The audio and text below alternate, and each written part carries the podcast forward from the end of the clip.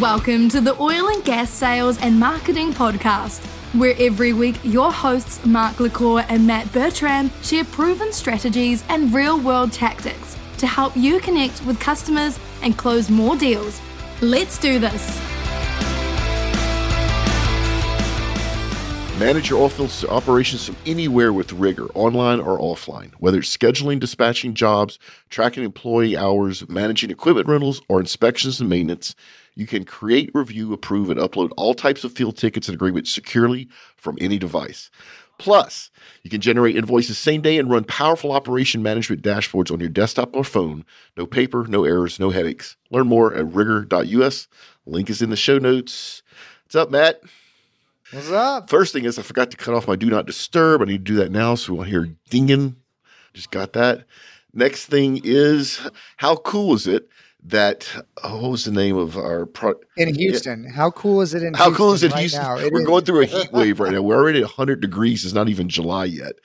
But I thought it was cool that Amateur heard you say that you didn't get a presenter.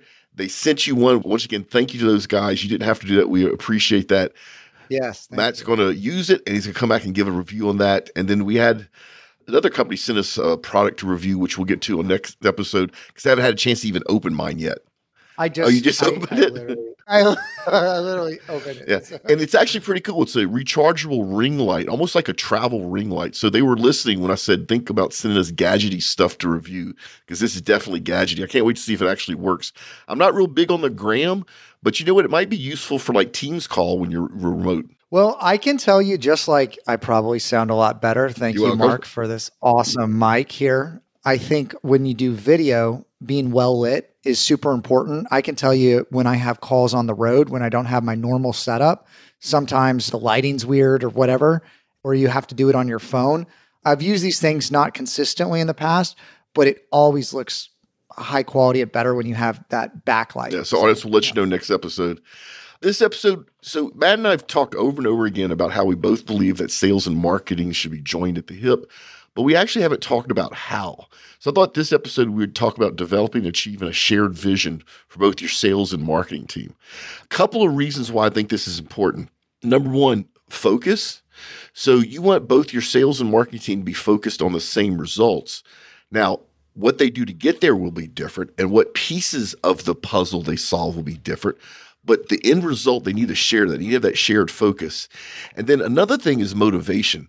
There is nothing more demoralizing as a salesperson than to have somebody from marketing come in and give you an all brand new playbook, all brand new material, and you had no input on it, and the customer had no input on it.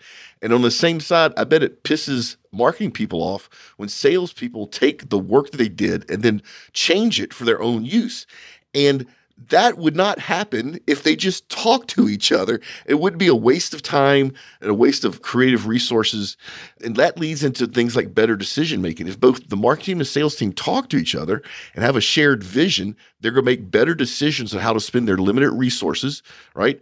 And then that collaboration, when they have that better decision making and that focus, is going to lead to better results for both the marketing team and the sales team, which finally means it's going to drive more revenue for the company. So I see the why as making just like total sense.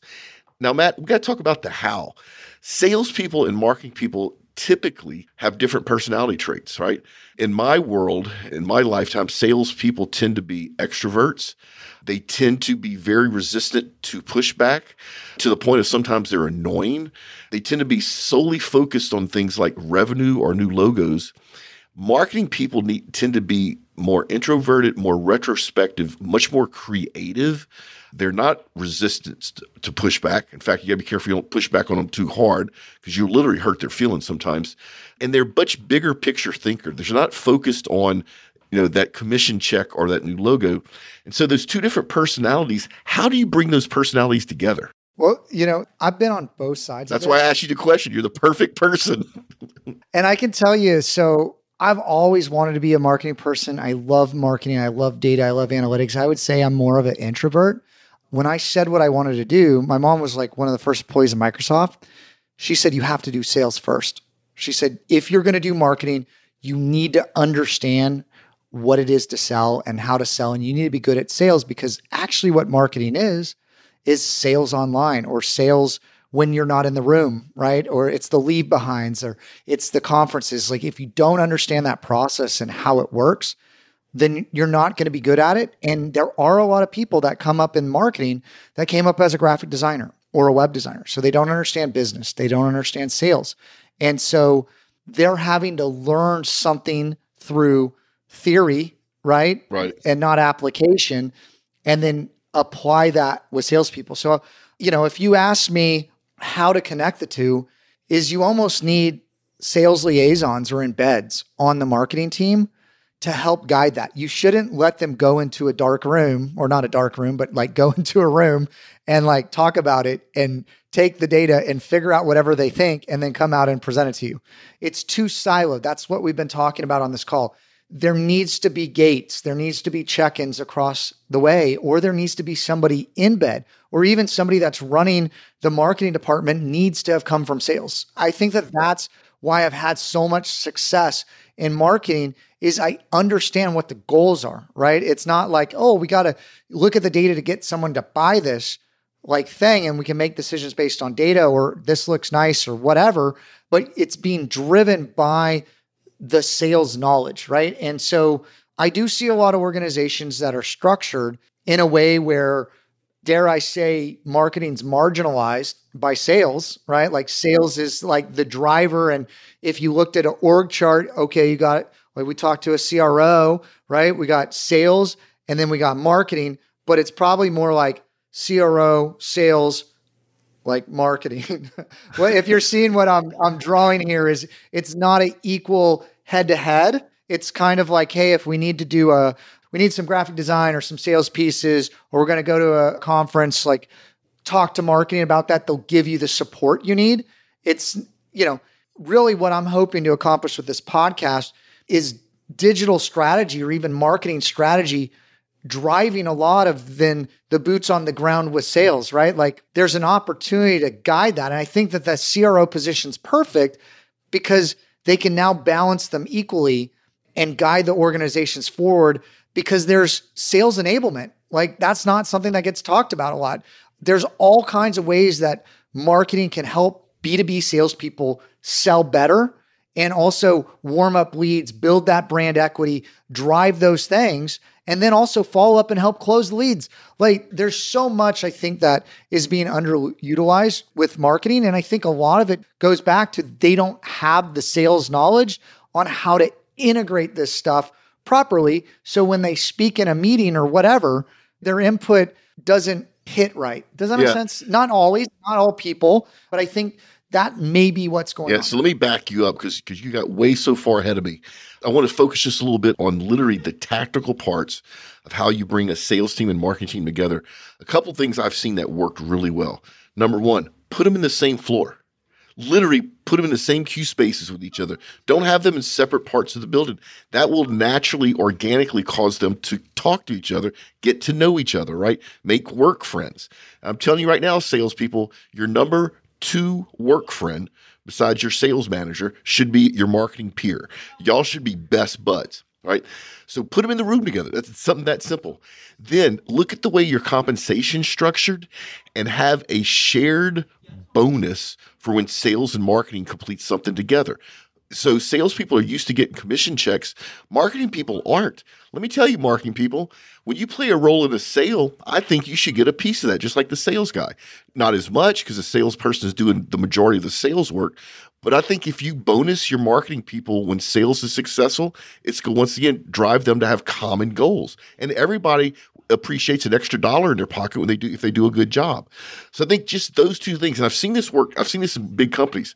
Putting the sales marketing people together physically and then giving them a common financial reward for when they close deals does a lot to bring sales and marketing together. I can't agree with more with both of those suggestions. I think with mainly creative people, they do not understand the concept of like performance based pay. But if you dangle some bonus out there in front of them, that if this does well, everybody can get behind that, right? They can get behind company goals, they can get behind department goals, they can get behind knocking out these KPIs. And really, the more you tie them in, and I'm a big, I'm a big advocate for taking whatever the deal looks like or however the comp structure is. And, you know, it could be like a tip pool almost, right? It could be like out of all the deals that close out of this, like whatever percent goes to shared amongst the team based upon their pay spread. Like there's ways to do it where they're incentivized by success because if you're just paying somebody to get a paycheck, especially in this remote world, I just got off the phone with a client.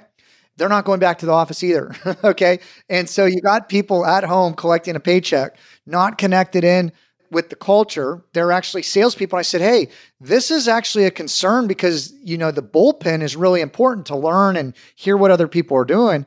And if you talk about customer service people, and they're just answering the phone, but there's no incentive based pay to what they're doing, they're going to clock in, clock out. They've lost connection to the culture. I think it's going to be coming like an epidemic type issue with people working from home if there's no incentive, and that opens up a whole new. You know what, Matt? Let's uh, let's table that because that's a great subject Yeah. for another podcast episode. Is if Yeah, you're sales and marketing, Yeah. and you're working from home. That fact that we really should. In fact, we will. That is a great topic for that. So let's keep moving forward about how you're bringing these two separate groups together. We talked about common financial reward, physically putting them together. The other thing is the team. And when I say team, I'm now talking about the combined sales and marketing. The team needs to set a vision.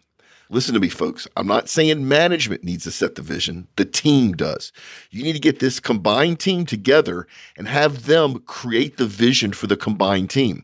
It's some work. It's going to be a couple of hours in a meeting room together. It's going to take a facilitator, right? And the reason I say it's so important that the team does it is so if they build this vision, then they have accountability, they have ownership of it, and it makes it easier for them to really believe in their hearts and to execute on it, as opposed to management coming in and saying, okay, your vision as a team is to increase revenue 20%.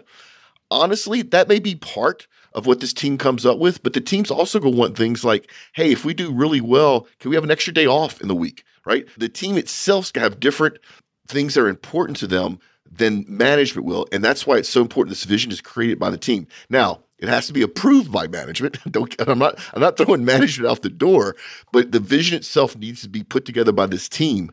And then once you have that vision, Matt, then it's like goal 101, right? You start setting goals and strategies. But I think the team should do that, not management. Well, if they don't have buy-in, like, and if you're looking at even productivity, right? You got to get that buy-in that that's a reasonable sales goal. I can tell you as a salesperson, I hated it.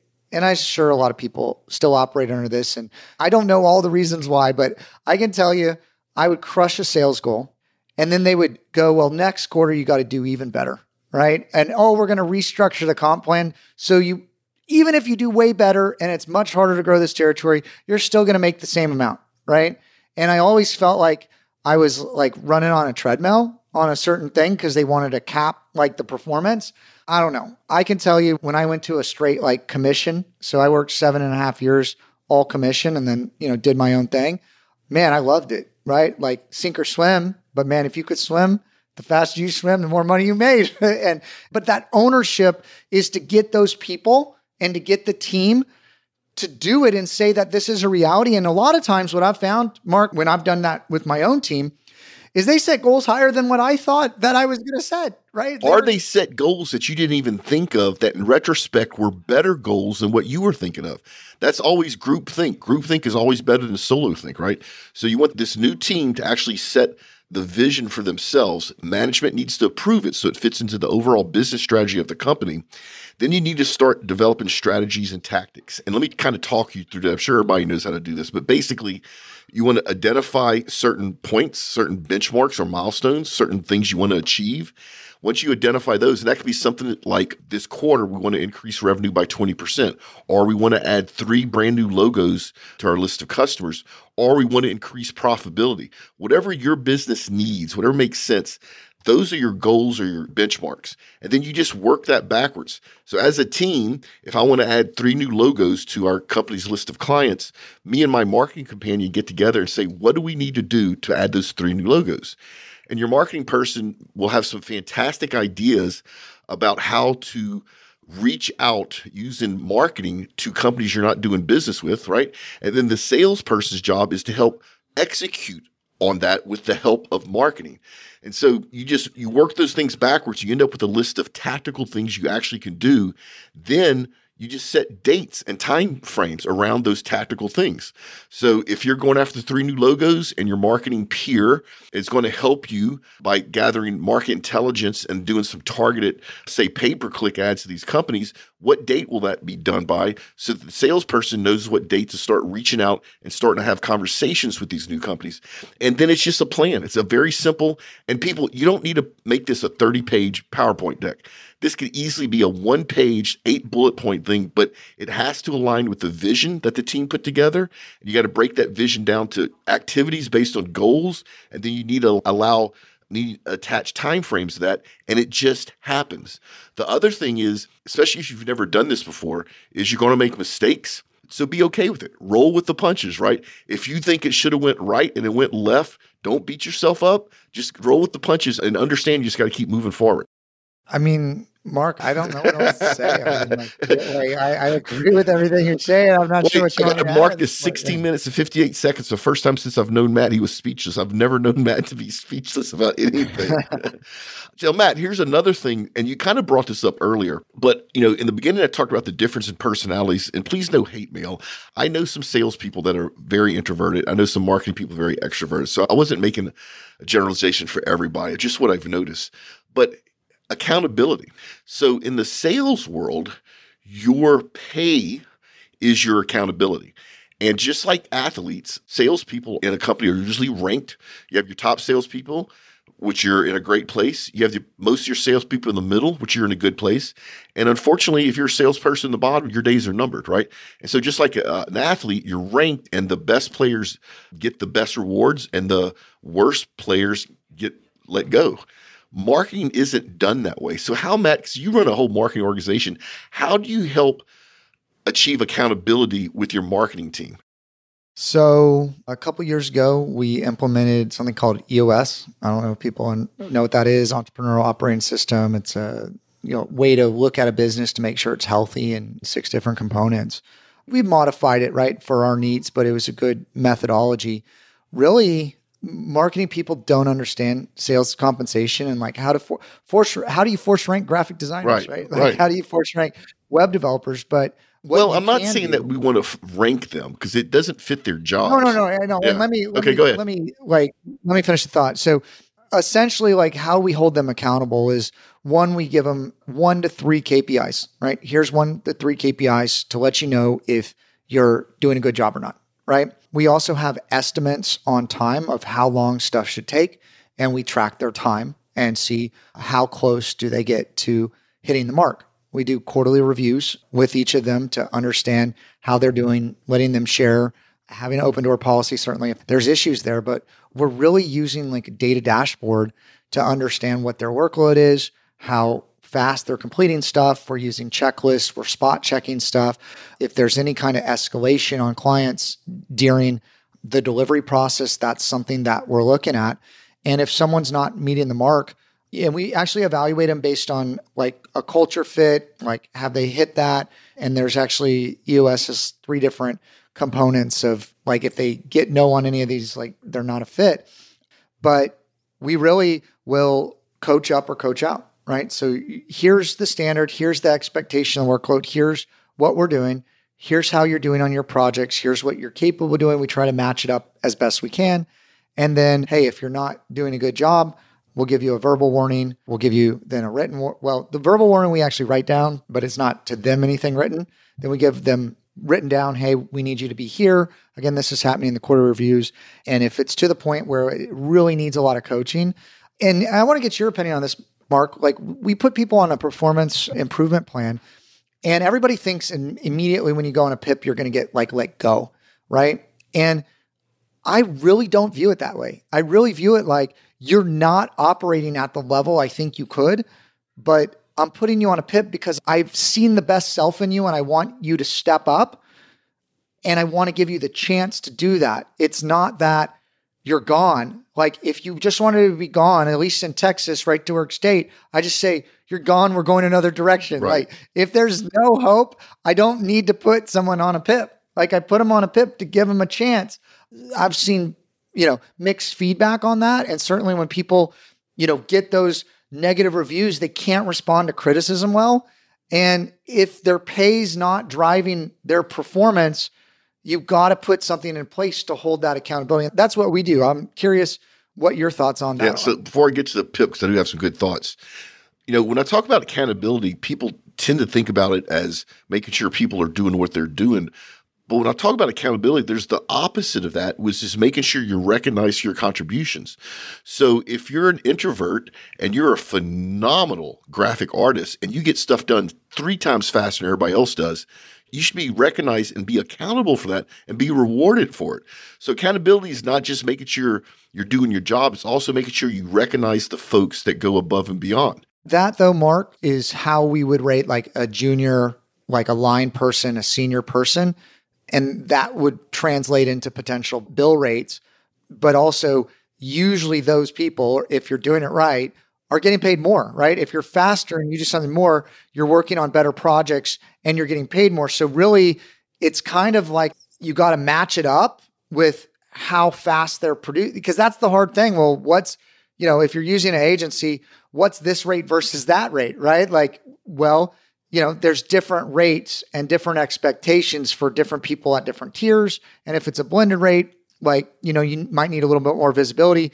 But essentially, we pay people based on here's what someone should do. And they might have different criteria of completing something on time or doing something. Like, certainly, we take our award winning graphic designers, we won AMA award winning graphic designers every year.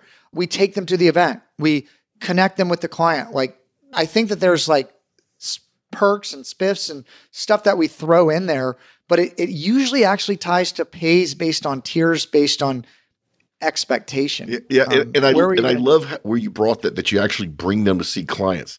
That's another way to bring every salesperson that's listening to this right now. Grab your marketing buddy, right, and bring them client meetings, right. And if their marketing manager has an issue with them being away from their desk, go shut the door with the marketing manager and go and look, I'm going to help make your marketing person a better marketing person. Let them leave the office. Let them come to me with their client lunch let them learn. You know, if that marketing manager doesn't see the value in that, let me know because that is so valuable for marketing people to be included in sales conversations. The one thing I absolutely have to add there, and this is something that I did have to learn the hard way, okay, is the marketing team right, is collecting a paycheck and is so far removed sometimes from what's going on with the business and what's going on with the client. I had marketing people that have been working on accounts for six or seven years, never talked to the client. We had testimonials on our site from the client. They had never watched the testimonials. So they're chugging away at the work for the client and it's not this real person, the care of like delivering for the client.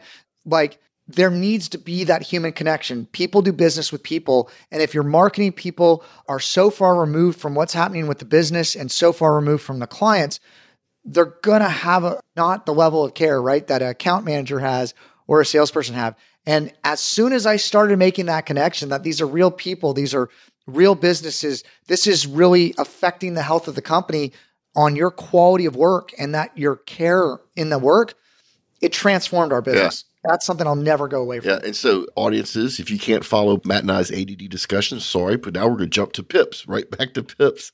So, I was placed on a performance improvement plan when I was at Bell 30 years ago when I was a junior salesperson. Probably the best thing ever happened to me, right? I realized that I was not doing the tactical work that my management used to measure the salespeople. So even though I was doing the work in my head of bringing in new revenue, of forming customer relationships, I got in trouble for not putting everything in our CRM, right? And I got placed on a PIP.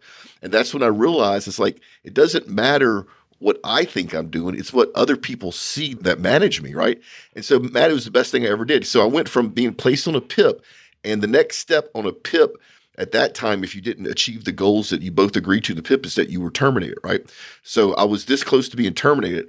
I went from being on a PIP to the next year, I was the highest grossing salesperson in the company. And Matt, I learned how to sandbag deals in the CRM. Now, of course, that, that was not the goal of my company to put me on a PIP. But once I understood internally how things are tracked and worked, I always had a deal or two that I would intentionally undervalue in the CRM, and I would also push the time frame three months out from when I knew it was closed, so I could always bring it in early. So I learned how to work our internal systems. Once again, it is not the reason my company put me on a PIP, but look at what I learned. I went from almost being terminated to learning how to use the system for my own advantage to being one of the, you know, for that year, one of the highest grossing salespeople in the company, just because I learned how to work the system. So I think performance improvement plans are great if you put on one, if you're a salesperson, look at it as an opportunity because literally somebody has spelled out what you need to do to make them happy. And that's not often that you get that in real life. Well, again, I think the performance based pay for marketing people, certainly if anybody is doing that successfully, please reach out to us. I would love to talk to you more about that because, man, I can tell you that when I was a salesperson, okay, and again, salespeople think different than marketing people, and I work with a lot of creatives and it's different. But man, when I was a salesperson, the pay drove my actions. Like, and I, you know what I mean? And like, if there was like loopholes to like go this way, I can tell you at one of the companies I was at, what I was selling, like that they wanted me to sell, was paying a 4% spread on the margin. Okay. And then there was this other type of deal that they didn't do a lot of that they were paying out 20%. But then if you did both sides of the deal, you'd get 40% of the deal. So, of course, that's okay? what you went after. So I went this direction and they're like, what are you doing? And I started making all this money. And they're like, because, and I wouldn't change. They ended up actually offering me my own company at that point and broke that off and grew that and sold it. But essentially, I was like, this number right here makes way more sense. And this is about the same amount of work. So I'm just going to do that because that's what the comp plan's telling me that it wants me to do is to close these perm deals, right? Like I was a headhunter.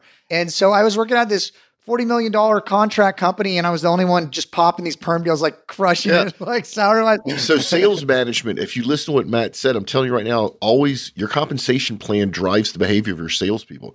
I've seen this over the years. I've seen companies – think it's more valuable to have longer term contracts with their clients, right? And so they incentivize their salespeople to have longer term clients. So what do the salespeople do? Reduce the margin on the deal so they could close a longer term deal so they put more money in their pocket, which actually hurt the company, right? Now the company's locked up in lower margin deals for a longer period of time because somebody didn't think through the comp plan. That's gonna be another episode we're gonna have to do, Matt, is, is how do you put together comp plans both sales and marketing. That should actually be a good episode. It'd be a good educational episode. I would love if we could interview somebody, Mark, that has implemented that on the marketing side and talk through it. Because I have some ideas. I'm in the process of implementing a lot of that on my own. I'm reading stuff about it, but I don't have operational experience doing that. So if somebody out there is doing that and it's been successful, I think that that would be a fascinating episode to interview like a marketing director or something. Yeah. Like so, audience, so. if your marketing department is being paid for performance in some fashion, reach out to you. We'd love to have you on the show as a guest, give you some free exposure, and help educate your peers, right? The idea is solid. It's just, once again, tactically, how do you do it? We'd love to have your input. Well, Matt, we managed to run all of our time. Start off talk about how do you tactically put sales and marketing teams together with a shared vision, end up with a PIP, which is not a bad place to end up. And we skipped over a couple things that are going to be future episodes. I like the coaching idea, right? How great would it be if you coach sales and marketing people, if the same coach coach sales and marketing people, right? And then we talked about the compensation idea. So we got some ideas for future episodes. Unfortunately, we're over time. We got to get out of here. Yeah, this is where we do our product review, which we don't have. Actually, that's not true. We have the product. We haven't opened it yet. So next show, we'll review the product. All of our links for all of our Matt and I social channels are in the show notes. So just click either go scroll left or right, depending if you're on iOS or Android. We're still working on our insiders group. It's going to happen this fall and it's time for the LinkedIn tip or fail of the week. And Matt, you can't see this because I just put it in my show notes, but I'm gonna do a fail. So I got a note on LinkedIn. Connection request is actually very well written. It's actually a marketing director at a company called I'm gonna go ahead and call them out called BKA Content. And Matt, Ouch. the opening line is, "Hey," parentheses first name close parentheses now, every marketing department out there just realized what this company did. They had a template, a boiler template that they copied and pasted. And there's nothing wrong with that. I do that all the time. But in that template was a place to put my first name. And the person that sent me this by mistake, I'm sure, didn't see parentheses, first open parentheses, first name, close parentheses. So as soon as I see this, I know it's boilerplate, right? That's not personalized. And so I didn't read any further than that. So if you're going to use boiler on LinkedIn, make sure the fields that you're supposed to customize that you actually customize them. This is a really bad fail. So, well, I mean, it could have been automation. It could have been right, and they didn't have your name, or if you're cutting and pasting like that, like you got to check that. But if you're doing automation, test it. Yes. right. Test it first. Like if you're going to send out an email to like thousands of people, you might want to like send it to a few people to see what it's going to look like to make sure that something's not wrong before you mass whatever you're doing. Yeah, and, Like, and remember, Matt, this was a company trying to get me to use their marketing services. They showed me they don't have any eye for detail in their very first outreach. So my opinion of them as being a good marketing company is zero. And I'm sorry. So that's the LinkedIn fail of the week. it's really it is funny. And I'm not gonna lie, I've done this before too. I've taken boiler and I missed something and I've sent it to somebody. But to Matt's point, you need to test, especially if you automate. Just it takes an extra five minutes. Don't do stuff like this. Don't be a BKA content marketing. Oh I know those guys. Do you really know them? You don't do you know them? One of their old marketing guys started a app, a sports app. I went to school. What a with them. small But world. anyways, If the wealthy listen to the podcast, reach out to us. And if you want to tell us why this mistake happened, we'd be happy to share the details. Maybe even our audience would learn something. All right, ready to get out of here, Matt? yeah, let's get it. Remember, make a difference, not a sale. Check us out next week for another enriching and cheeky episode of Oil and Gas Sales and Marketing Podcast, a production of the Oil and Gas Global Network. Learn more at oggn.com.